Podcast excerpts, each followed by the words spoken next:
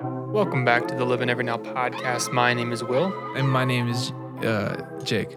and this is episode 50, the final episode in season one of the Live In Every Now podcast. We did it. 50 episodes. That's it. yeah, I, I honestly can't believe we've, we've done 50. I know, right? That's kind of crazy. Hey, good job, man. Nice. Nice. Hey, nice. Yeah. And on this episode, we are going to conclude what we started last episode, and we are going to go through a list of our favorite or most recommended or most influential fiction books that we have read. Yes. So I will kick us off with Okay. the first one I have on my list here. All right. Go for it. You ready? yeah. Okay, I'm going to go for it. Uh, American Psycho by Bret Easton Ellis. Oh, sick. Uh, it's a super weird book, super violent, super graphic, super nasty. Um, and I hated it when I was reading it Really? because there kind of is not really a plot. It's Okay. just a weird story about a weird guy who does a lot of really terrible things. Mm-hmm. But it kind of stuck with me because of the writing style. Um, and by the end of the book, you kind of realize that the author is making fun of you. Um, and that's why the book is called The American Psycho, because he's just taking a big fat dump on the American way of life, the American dream, um, all of the delusions we hold in our brain. Wow. Um, Is it written by a foreign person? no, It's written by an American? yeah, some dude from LA. Oh, cool. Yeah. And yeah, his whole thing is weird. It's a weird book. Um, it's through the lens of a serial killer who kills a lot of people. Yeah. The movie's really good too. Uh, it has Christian Bale as the main character, and he's always fucking awesome. I haven't seen the movie. It's pretty good. I have read the book, so so uh, it's pretty good for somebody that hasn't read the book. Cool. Yeah, Yeah. but cool. I w- I'm gonna check it out just because of the writing style. I'm interested. Yeah. It, I, the way I would sum the book up is he's he like catches you on the on a with a hook Mm-hmm. by making you believe something that you already believe and like he makes it really cool to be like a rich guy or a guy who has a platinum American Express card Mm-hmm. and by the end of the book you realize that your thought process the entire time you were reading that was the same process as the serial killer Right. and he by the end of the book you realize like oh it's actually not cool at all to have an American Express platinum card Nice. Yeah. Okay, that's cool. yeah it's it's interesting but Cool. it's kind of hard to get through. Like, it's it's an aggressive book with not a ton of story. It's just a dude killing people. Interesting. Yeah. It felt like the movie had a little bit more story to it, but For a movie, probably yeah, you got to do something. it can't just be a dude killing and raping girls for you know three hours. yeah. Yeah. Okay. Yeah. Interesting. Cool. Thanks for the rec. Thanks, man. You're welcome, brother. Um, let's see. Oh. Okay, can we just get The Alchemist off the table? Like it's a good it's a good book, like read it, whatever. Cool. I wasn't gonna say it. Yeah, you, I Okay. mean, you don't have to say it I've- either.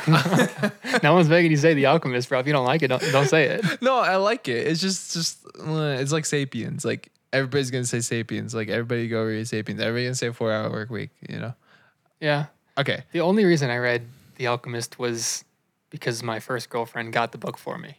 My mom or somebody made me like recommended it to me. And it was cool at the time. It's a lot of like the dream chasing th- the deal in my Mhm. mind. Anyway, I want to talk about Okay. I want to talk about Dune. Dune. Don't read the series. but Okay. read the first book. It's one of the best books I've ever read. The first book. Oh, you didn't like it that much, right? I listened to the audiobook, so I, I mean, Okay. I maybe didn't get the whole experience. The um the book this fucking monstrosity of a book. If I could pull it out. It's so big. it's like I I got like the short version, so it's mm, like 900 pages. And I mean short uh from a form factor perspective, much like this American Gods like Neil Gaiman book. It's like that. It looks the same. So it's just annoying to like actually flip through this. But but um just a super awesome story. I'm so excited for the movie to come out this October on HBO Max. that wink was for you to send me your passcode and log in. I thought you were doing an advertisement for H- HBO Max. Oh, oh, on HBO Max. oh yeah. Maybe we are sponsored. Suckers. Um, but yeah, Dune's a really cool story about intergalactic war, um, like the nuance to ruling, and uh, this is a story about a young prince, or basically he's like a duke. What is the son of a duke? He's the son of a duke, um, in this grand empiric, uh, like trans galaxy empire. And he, he basically the duke's job is to rule one planet. And they were on this really pretty planet and they get moved to this fucking dirt dump called dune. Oh it's not called dune it's called something else. Arrakis or something i forget. But um they call the locals call it Dune, and the, the story just unfolds from there. It's so sick, and basically follows uh, young Paul and his rise to power. You know, the betrayals, the love, like all of it. It's really good. And war, super cool. yeah, it is cool, but now is probably a good time to ask why you read fiction. Do you read it Oh, just because it's entertaining oh, I guess we should have done like a high level on the nonfiction too. But yeah, um, and people know why they should read nonfiction? Yeah. So I was for a long time, I think this is actually important. I was for a long time like a super against fiction. And that was after I grew up loving fiction. I grew up loving fiction, like reading all the Harry Potters, all the Twilights at me, like I'll fuck you up. Um No, no one said anything, bro. all the Twilights, um just kind of enamored with fiction. Eragon's, the Percy Jackson series I liked for a long time, all the Rick Riordan stuff. I think at a certain point I got I wasn't getting the same value out of fiction and it was I was not reading the right fiction is the problem I think. And I realized relatively recently within like the last 2 years that fiction was actually really valuable and it's because of the lessons one you can take from fiction that nonfiction doesn't always do a great job of painting. Also there's nuance to life that's a little bit more artistic that's captured through fiction that isn't it's actually rarely captured t- through nonfiction in my opinion. And those are those are those take shape in the form of lessons and uh, morals and all kinds of things. Like there's a reason there's uh, parables in in explanation and not necessarily like a really um, cut and dry metaphor sometimes. And then I think that's the case. And then from an artistic perspective, I think it's really inspiring to read fiction. Like I, I don't steal things, but I'm I like certain things from different different stories, and I think about those in, my, in, in crafting my own stories. And and basically, I'm studying how to storytell in a lot of the fiction. So I get that third sort of motive from it as well, or or uh, benefit from it. What about you? I would say the same thing. Yeah, you can learn more about being a human from fiction than nonfiction a lot of the time. Yeah. It just it just feels like nonfiction only hits one part of it or or or the specific part that you're reading about, but but fiction can kind of fill in the hole. Yeah, for me, fiction is like learning about emotions Mm-hmm. because you can learn from the story. And in a lot of ways, I think the fact that the story isn't real makes it more powerful because you, a story that happens in real life is not going to be as perfect and crafted uh, in terms of like the lessons and takeaways. Right, right, right. So, uh, like I, I really respect like historical uh, nonfiction and like memoirs and stuff, but I don't think they do as good of a job as just a straight up made up story most of the time at demonstrating to ourselves the things that we already know. Yeah. Yeah, like if someone in you know this hero's journey dies or whatever, it's like sad, you know Right. or, or they're going through something. Like it's stuff we can relate to. Right. Yeah, it's important. Mhm. It's important to read fiction the older I get, I feel. And and uh uh, okay. Just- I thought I I thought I uh, paused the podcast once again. Um yeah, it's just important. I think that it, like we're both kind of getting at that it's you don't get it all reading one or the other, and the divisiveness, like whether that's made up or not, like there shouldn't be any uh, divisiveness. You need both. You Mhm. need both nonfiction and fiction to have a well-rounded understanding of life hmm and live the best life that you want to live. As I've gotten older, I've definitely noticed myself uh, being drawn more towards older books. Totally. Like when I was a kid, I was same thing, like Percy Jackson, right. like young adult novels. Right. Um, but I'm curious to see where I end up going. And you know, in ten years, am I just straight up reading nothing but Shakespeare? Right.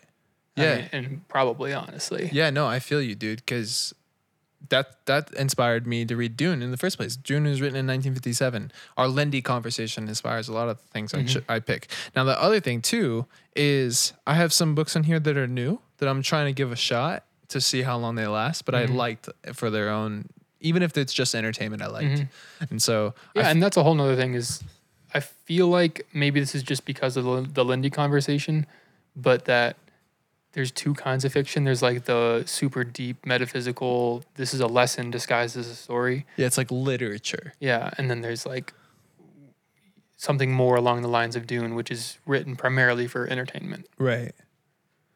Right. And it, but it, it's also just feels like there's lessons in there somehow. There, there's always lessons in it. Yeah. Yeah. Yeah. But Really? like Percy Jackson's, the, the lessons are probably, probably. If we read Percy Jackson right now, I don't think we would see the lessons because No. we're adults. The lessons are for kids. yeah. And I, as you get older, I think that's why you get drawn to the more literary, whatever Right. quote books because the lessons are more nuanced and they speak to the parts of the human experience that a kid wouldn't understand or care about. Right. Right. Your turn, sir. Right, here I go. um, I'm okay. Let's see. Okay, favorite fiction book of all time, uh, Frankenstein. Marie Shelley? Mary Shelley, yeah. Read it in. I was actually an, an assigned book in college, and then I had to write an essay on it, and it was, I think, the best essay I've ever written, uh, and it was really cool. And I think it's such a beautiful story, and I've never told anybody this, but um, I've read the book a few times. But in the last time I read it, I didn't read it. I listened to it on on an audiobook, and I had just listened to a Joe Rogan podcast where he was interviewing somebody and was talking about how Hunter S. Thompson got good at writing by copying famous writers who he liked. Yeah. So he read The Great Gatsby and then copied word for word by hand The Great Gatsby. Like just wrote it down. Um, so I was like, you know what? That's a great idea. I'm gonna transcribe Frankenstein by hand. Got like four pages in. I was like, okay, this is the dumbest thing I've ever done. uh, and then stopped that promptly because I was like, this book is way too long, and I love it, but like, why am I doing this? I don't. I'm not. I'm not trying to be a novelist. Dude, that's so funny. what am I fucking doing here? That was stupid. But yeah, I, I do actually love that book. It's That's kind of cool. cliche to say, but no, that's cool. I've never read it, and I know it's like on the list of great literary literary feats, um, like like from a classroom type deal. Because like I think that's a really good place to start. Like your Huckleberry Finns, your um, what what uh, Faulkner, your uh, Bradbury's, your like all kinds of people. Uh, F. Scott Fitzgerald, like I think it fits in that list. Um, but I don't really know the story other than the obvious interpretations of it. Mhm. What did you get from the book that was super special to you that makes it your favorite of all time? Dune's my favorite, I think. By the way, Okay. Um, I liked it because the lessons are are pretty clear. Like, okay, She kind of hits it right on the nose. She doesn't. It, it's a it's a story, but it's about shame at the end of the day. Like mm. You you do something and then you're really really ashamed about it, and then that shame possesses you and makes you do more bad things. Um, Mm. and the bad guy in the book is not the monster. Obviously, it's the guy who made the monster. right, Um, yeah, and the way it's written is just so beautiful. It was really inspiring, like to read someone who has such a control over the English language that like I couldn't even fathom being able to put sentences together the way she Right, does. right. And she wrote it when she was 18 That's crazy. in a time when like women were not predominantly famous writers. How cool. Yeah. I had no idea. Yeah, sh- Mary Shelley's awesome. Cool. And she wrote it as a bet too. It was like a really bad winter, and like her and her friends were sitting around trying to tell each other uh, tell each other scary stories. So she went and wrote the most famous novel of all time. That's crazy. Yeah, she's a genius. But Damn. yeah, really cool. Your turn. I, sometimes my filter turns on and I'm like, thank you for working that one time, Jake's filter. No, I Um, want to know. You can't. You can't tease us like that. No, I'm good. um, okay, so I don't. Uh, let's see. Okay, so this is recent, and I, this is why I gifted it to you. Did you Did you get to it yet? Nope. Okay, I haven't got to Breath Becomes Air, so uh, touche. uh, the Red Rising series, really fucking good shit. Who's that by? Pierce Brown. Pierce Brown. Yeah. Here you And, go. uh, this is what the cover looks like if you need it. Did they come out recently? How how recent? okay, so books? pretty recently, like 2014, I think was his first book, and then the most recent one came out in 2020, I think. Which is, I think there's six in the series, and three in these this original trilogy. Really good shit. It's very like. I would I would put it up there with. Like Suzanne Collins Hunger Games type reach. Um, there's another book series called Legend that was similar to the Suzanne Collins stuff that was really good. It was similar. This is just it's just like an older version of that. Like like older people are allowed to read it. And it, there's a lot of like killing and a lot of like the um like I don't know how to call um what what am I trying to say? The formality and nuance in in in politics and leading that I was trying to allude to in Duke. I mean in Dune. Um, what is that like? What am I trying to say? I have no idea what you're trying to say. I don't know.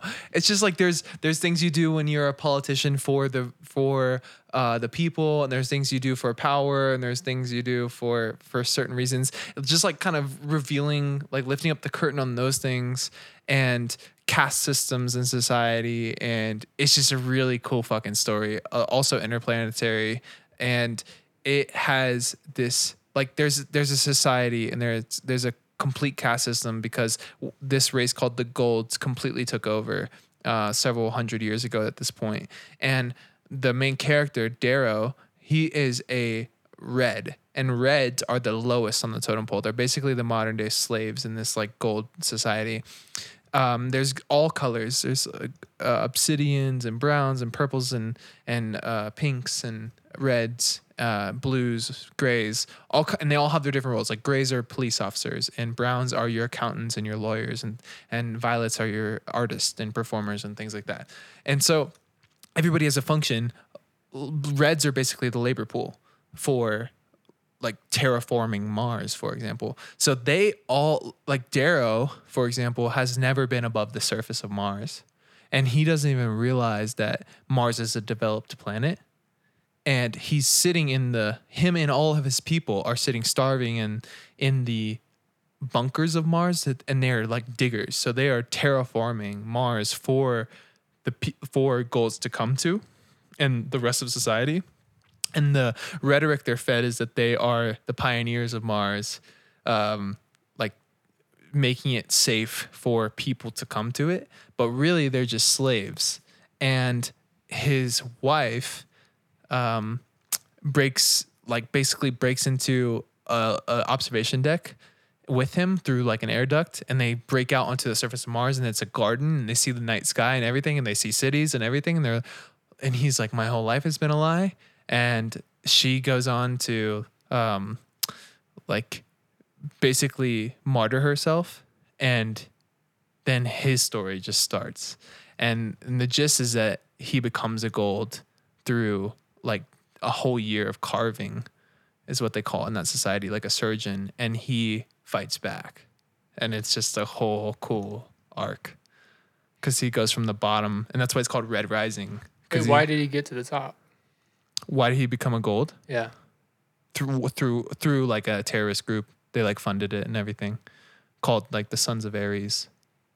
Okay. They- So th- they, like, championed- social mobility. They ch- they championed him. No, they literally like made him into a gold. They, they literally like surgically made him into a gold. Like they broke out his legs, filled him with the gold substance, like titanium or whatever their legs are. Gave him six fingers, like gave him the sigils that are on golds. Gave him golden pupils and gold hair, like all kinds of stuff. Damn. Yeah, they actually like. There's like a whole section that talks about how they like rewired his frontal lobe with all like his brain was literally smaller as a red. They had to re-engineer his brain. That's so weird. I know. Huh. It's really fucking cool. It's a really cool story. Huh. And then the first book is basically about what I just described. Don't spoil it. Yeah, yeah, no, no, I didn't, I didn't spoil much. I mean, the fact that his wife's a martyr, that's that sucks. But uh, sorry, but but I wanted to get you enticed. the The story is just it it just starts there, and it's so good. Cool. Yeah, uh, highly recommend. Anyway, Yeah, that is a great segue into a very similar book, but written earlier, which you're wearing a shirt for. I hate to steal it from you, but I got there first. Uh, Brave New World by Aldous Huxley.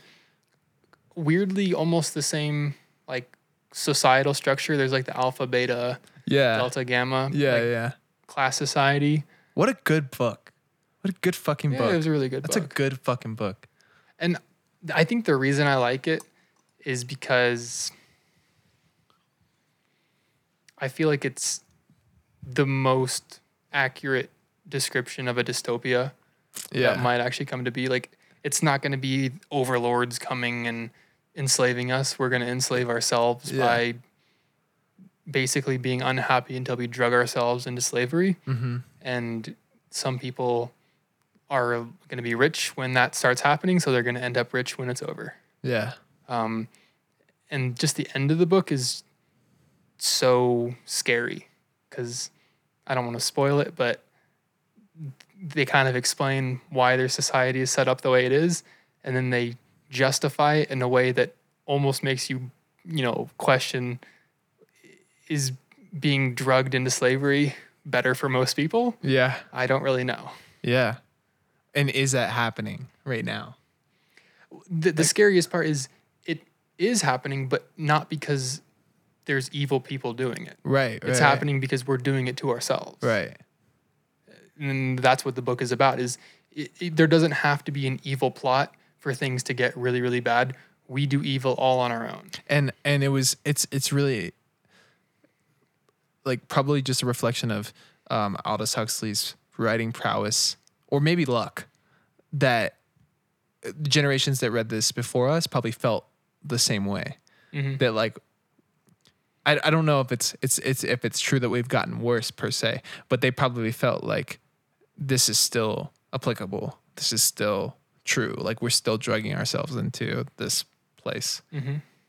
which is interesting. Yeah. That's fucked up. But yeah, yeah. that's all I have to say about Brave New World. Yeah. I think that I think George Orwell's 1984 is a really good one to read like afterward. It's a little bit deeper like and not as fun to read to be completely honest. Um but interesting. I think it's also a little bit more like communist charged. Like they're trying to like not they're trying to say communism is bad in the book um or socialist and stuff is bad. So it felt like a little bit more political.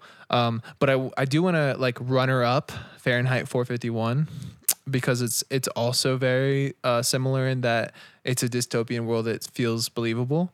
And if you guys don't know this story, it's a premise where um, basically everything comes from televisions and and earbuds and and information comes instantly and uh, the family is is somebody that you don't even interact with in person. It's somebody you communicate with over video messaging and people online, and they're your sister and your brother, and they're they're not people that you actually have kinship with.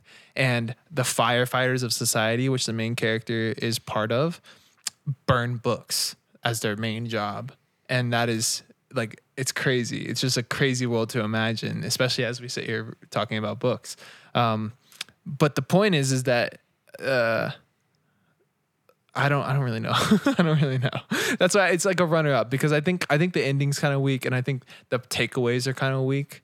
But obviously, like uh, thinking for oneself is really important. I think being conscious of the the escapism of our own escapism is important as well, and and I guess moderating that.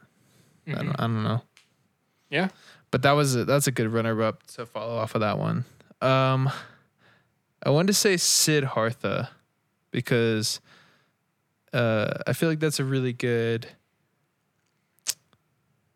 just message about happiness in general. I think the point is is that you find it where you're at and not necessarily going to great lengths to understand it or achieve it. Uh, But it's almost like this sick cycle that we all go through that we don't take the advice we're given. We have to experience all the searching and, and pain and all of the pleasure and all this stuff to realize that it was always right there next to us. So, cool book. I mm-hmm. would recommend it. And I think it's another one of those ones that you reread every few years. Yeah, I should reread that. It's been a while since I have. Yeah. And it's such a short book, right? Yeah, it's like 100 pages. Yeah. Really, yeah, really good. For some reason, it took me so long to just get through. I think I read like half of it and then put it down for a year and then had to go back and start from the beginning and then read it again. That's basically what I did. I wasn't like a year, but it was like probably like three or four months. Mhm. And then I read back a couple chapters, and then I was like, okay, I understand where I'm at. Hmm Yeah, I'm trying to look over here to see if there's anything else I want to bring up.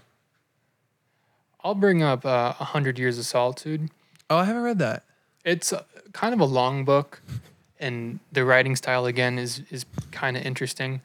It, I think, is the only book we've talked about so far that is not originally written in English. It was originally written in Spanish, um, but the translation I really enjoyed, um, and it's, it's about circularity and the cycles of life, pretty much Cool. and weird families doing weird things and how your weird fucked up childhood environment makes you a weird fucked up adult who then has fucked up kids. Mm. That's basically the premise. But it's really interesting How and kind of like mystical. Cool. Yeah, I, I enjoyed it a lot. Cool. You know what I'm kind of not happy that I haven't gotten through yet is the uh, Count of Monte Cristo because I was enjoying that when I was reading that, but I think I'm just gonna restart that pretty soon here because it was a great read while I was reading it, and I know a bunch of people like just revel in it. Is that by the same guy who wrote The Three Musketeers? Yeah, Dumas. Okay. Yeah. It was also Spanish, right, or Italian? French, I think. Oh. Dumas. Oh, really? Yeah. Oh, that's lame. My bad. lame. I I am pulling that out of my ass, but I'm pretty sure he was in a uh, he was an African American French dude. Really? Well, He he, was he Afri- definitely was black, but I was joking about calling him an African American. He's an African Frenchman. Oh yeah, that wasn't a funny joke. I tried.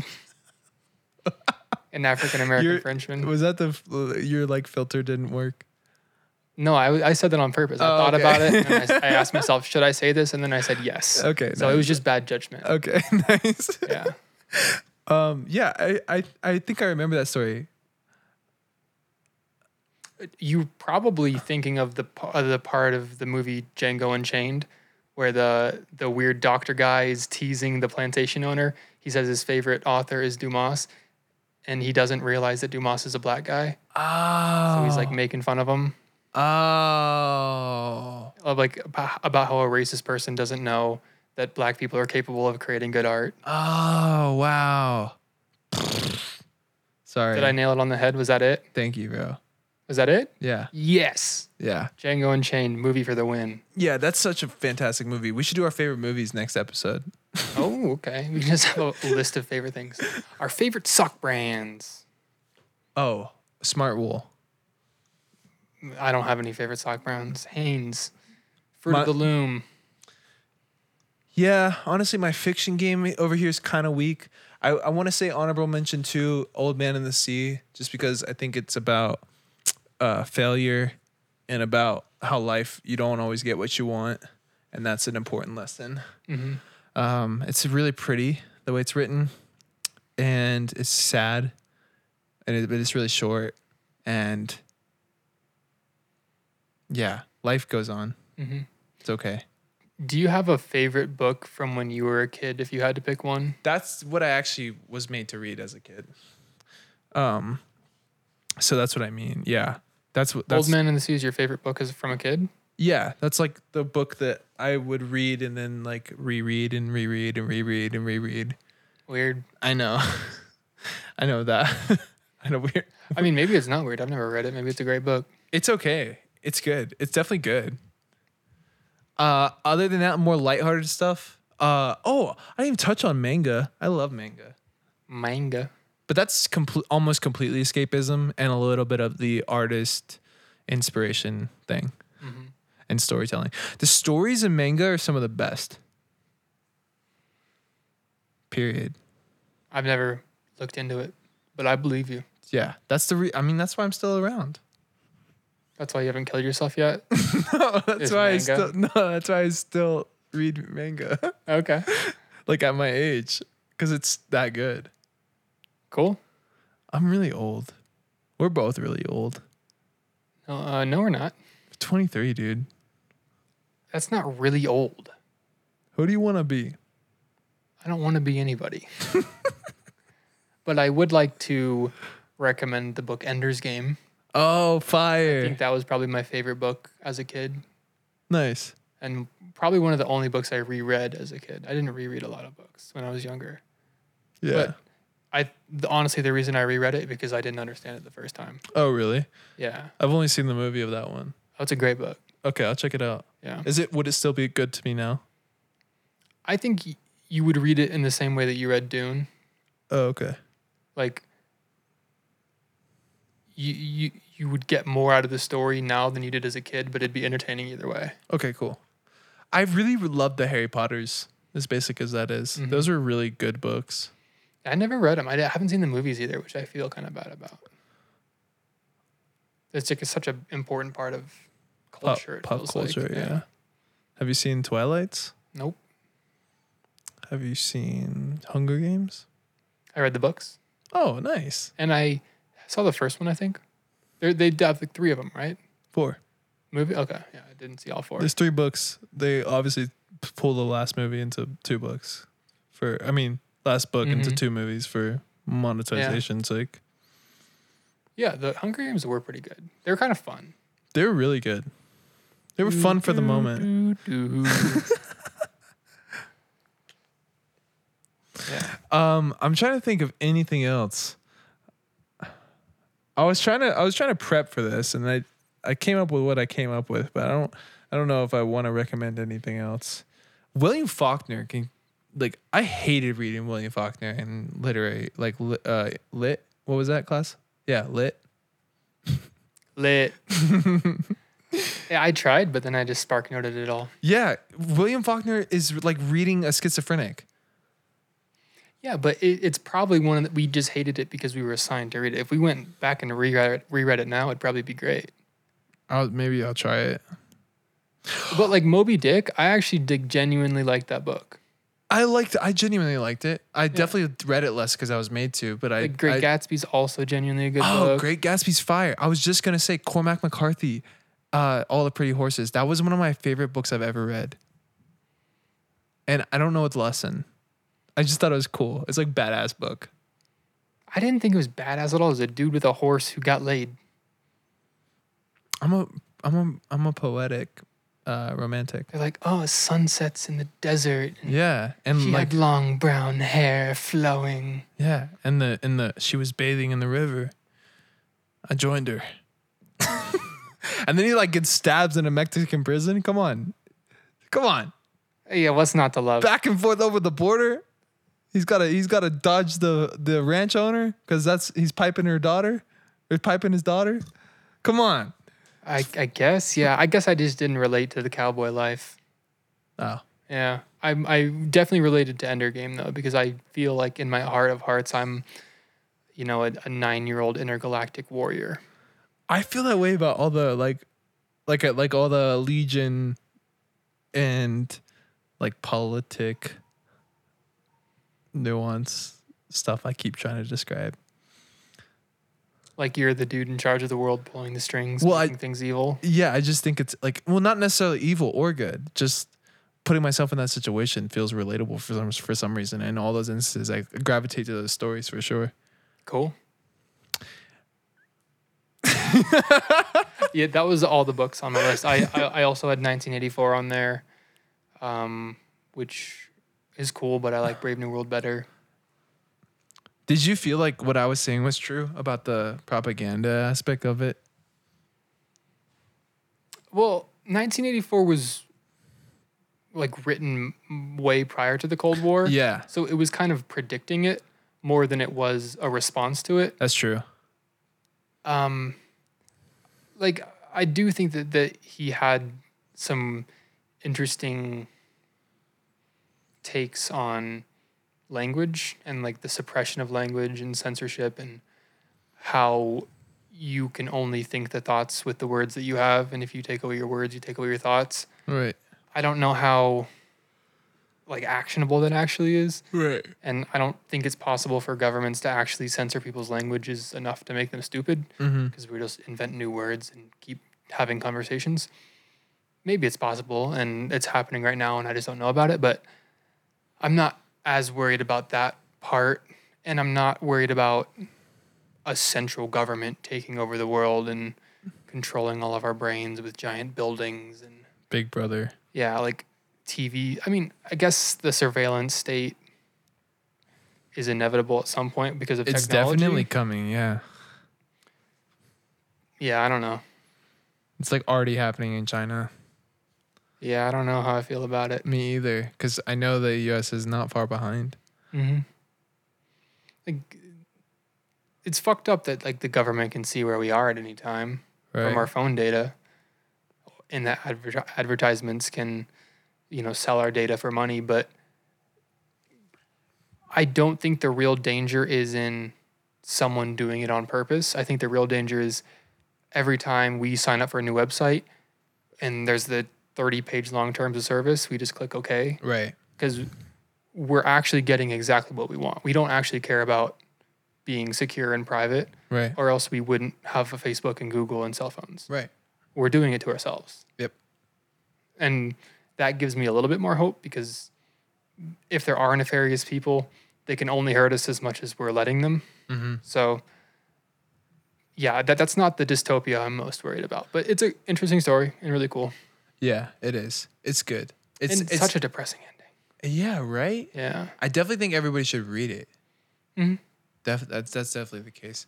Uh, uh, should I don't know if everybody should read it, but Huckleberry Finn, I never read Huckleberry Finn. it's like pretty good. It's like a boy story with some racist comments. Oh, yeah. Um, I'm trying to think what else is on that list. Oh, Lord of the Flies is really good. I read that as a kid a bunch. Um, I I've never read it, but I have a bad taste in my mouth about it because I listened to a podcast a long, long time ago about people who were in similar situations to Lord of the Flies Mhm. and kind of comparing what happens to real groups of people when they get stranded yeah, versus what people think will happen and like the fictionized version of it people go crazy and start killing each other yeah, whereas in real life it almost always works out that people cooperate I didn't. Yeah, I guess I didn't read it with the idea that that's exactly how it's going to go down. yeah I, I think if you read it as a story great i've never read it to be honest but i Yeah. feel like it's it's easy to have a book like that that makes you think people are inherently bad and Yeah. if you don't if you take away all constraints of society we turn evil Mm-hmm. when more likely it's the opposite Mm-hmm. but uh, that's kind of getting at the fundamental question of philosophy is are people good or evil Mhm. naturally and does society or the cycle of life and death make us evil or is that what keeps us from destroying each other at all who knows probably a combination of both Uh, yeah, I think it's hard to decide. I think also it's pretty uh, marked generationally that the transition between a thought of if we're good or evil. I think over like if you would ask that a hundred years ago, they would have a specific response, and yes, that today more people are going to say a specific response. And the, the book's written quite a bit, I think like 1917 or 1920 or something. So I think that's like a different time. Mm. Is all I'm saying. Like, do you think it goes kind I of like think- back and forth through generations? Yeah, yeah, yeah. Huh. I don't know if it's one way or the other. At least, at least, I mean, we haven't really been around that long talking about moral philosophies. Like we as a civilization. Yeah, like less than two thousand years talking about moral philosophy. Well, two thousand years is a pretty long time, right? I guess so. I mean, much longer than we've been alive, certainly. than you and I, yes, Yeah. yes, like, I mean, Rousseau yeah, was like that was his whole thing was people are good, yeah, and but before that, like the the Greek philosophers were talking about this. People have been talking about this since the beginning of time. but don't people like go back and forth on it? I mean, I guess because we haven't come up with an answer, yes. But I'm not sure if it's tied to generations. I like even within our own generation, Mm-hmm. I don't think that There's like a there's any heavy leaning. Oh, okay. Like I, I think if you asked people now, it's going to be just as divided as 50 years ago, and that's just as divided as 50 years before that. That's fair enough. I think it's I think it's like pretty speculatory of me to say anyway. Um, What, what do you think? Do you think people are good or people are bad? Are um you are you Rousseau or are you Hobbes?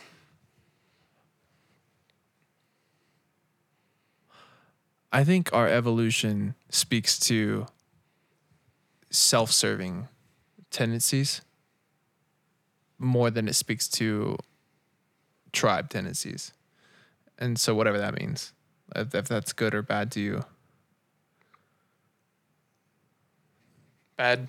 Yeah. That sounds like bad. I think I think I think you have to be taught to be one way or the other though. I don't think you lean hard one way or the other even with your evolution. And so I think uh, for the most part people are good. Mhm. Like I don't think anybody's born bad. I definitely don't believe that. yeah. Well, that's what the question is. Yeah, I don't think anybody's born bad. Okay. Yeah, I I, I don't necessarily think they're born good though. okay. I don't think they're I think they're you're somewhere along that spectrum, but I don't think you're necessarily good until you've learned how to be good. Mm-hmm.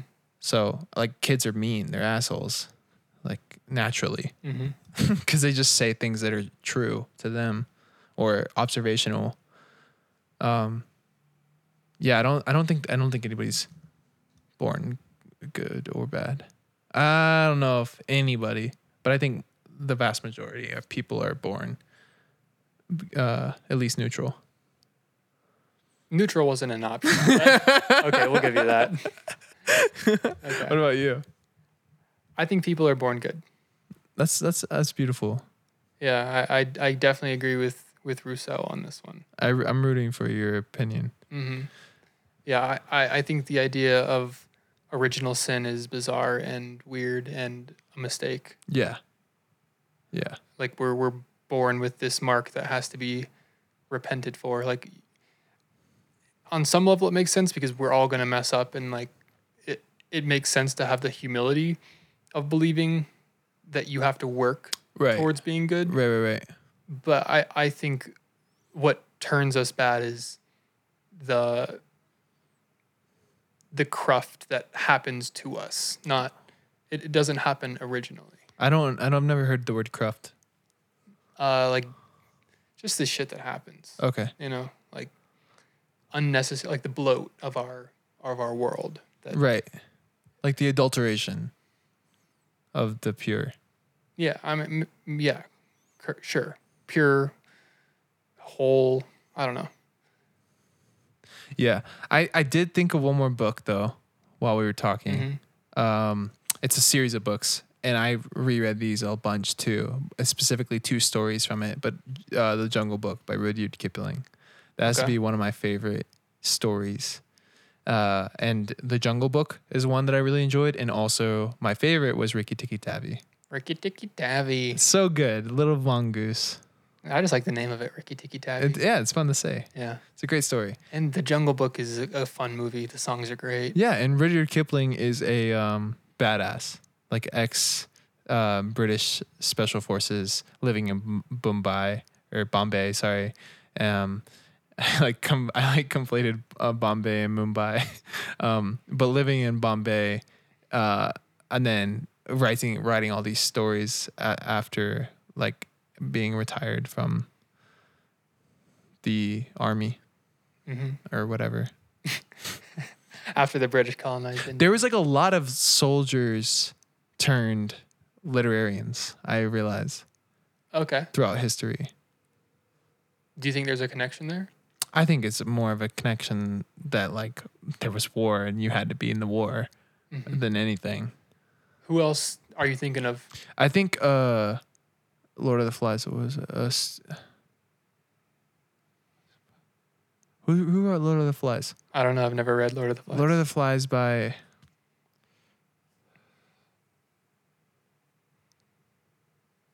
Uh, I can't think, but I think the author of Lord of the Flies also was a um, ex-soldier. I think William Faulkner was actually an ex- ex-soldier. like Civil War era kind of thing. I think so. I don't even know anything about William Faulkner. Yeah. I think there's a lot of. I don't even know when he lived, honestly. Or Mark Twain, one of the two. I don't know. Isn't Mark Twain not his real name? I'm sh- I'm Wasn't it- shooting in the dark a little bit on some of these, Mhm. but I know Rudyard Kipling was, and I know there's a couple other like l- like classic literary novels that also have soldiers turn literarians, hmm. Okay. which is kind of interesting. Which I don't know if that's a product of them being a soldier, which is my hunch, because everybody was a soldier, or if there was actually some sort of like richer life experience from killing people and like doing war. Yeah. Interesting. Yeah. Cool. I don't wish that on anybody. That sucks. I was thinking about that this week. I was feeling really grateful for our soldiers. Uh, like coincidentally, not related to the Taliban stuff at all. And then that happened, and I was like, "Damn!" Mhm. Like, I'm so thankful Mhm. that I'm not there right now. Yeah. That's a fucked up part of the world. And nobody knows how to fix it. It's like really scary. Yeah, I w- yeah I want to learn from you like your military planning and I wasn't in the military. strategy expertise. I don't have any expertise. Okay, well I'm sure you've studied it at some point. I guess so, yeah. Yeah, in your free time. Um. Anyway, uh, Where can they find us on the internet? Was he have any more books? I don't have any more books. yeah, neither do I. Okay. Liveineverynow.com. Twitter and Instagram at liveineverynow. Mm-hmm. And our Discord community is how you're going to log into our site. So get, join it.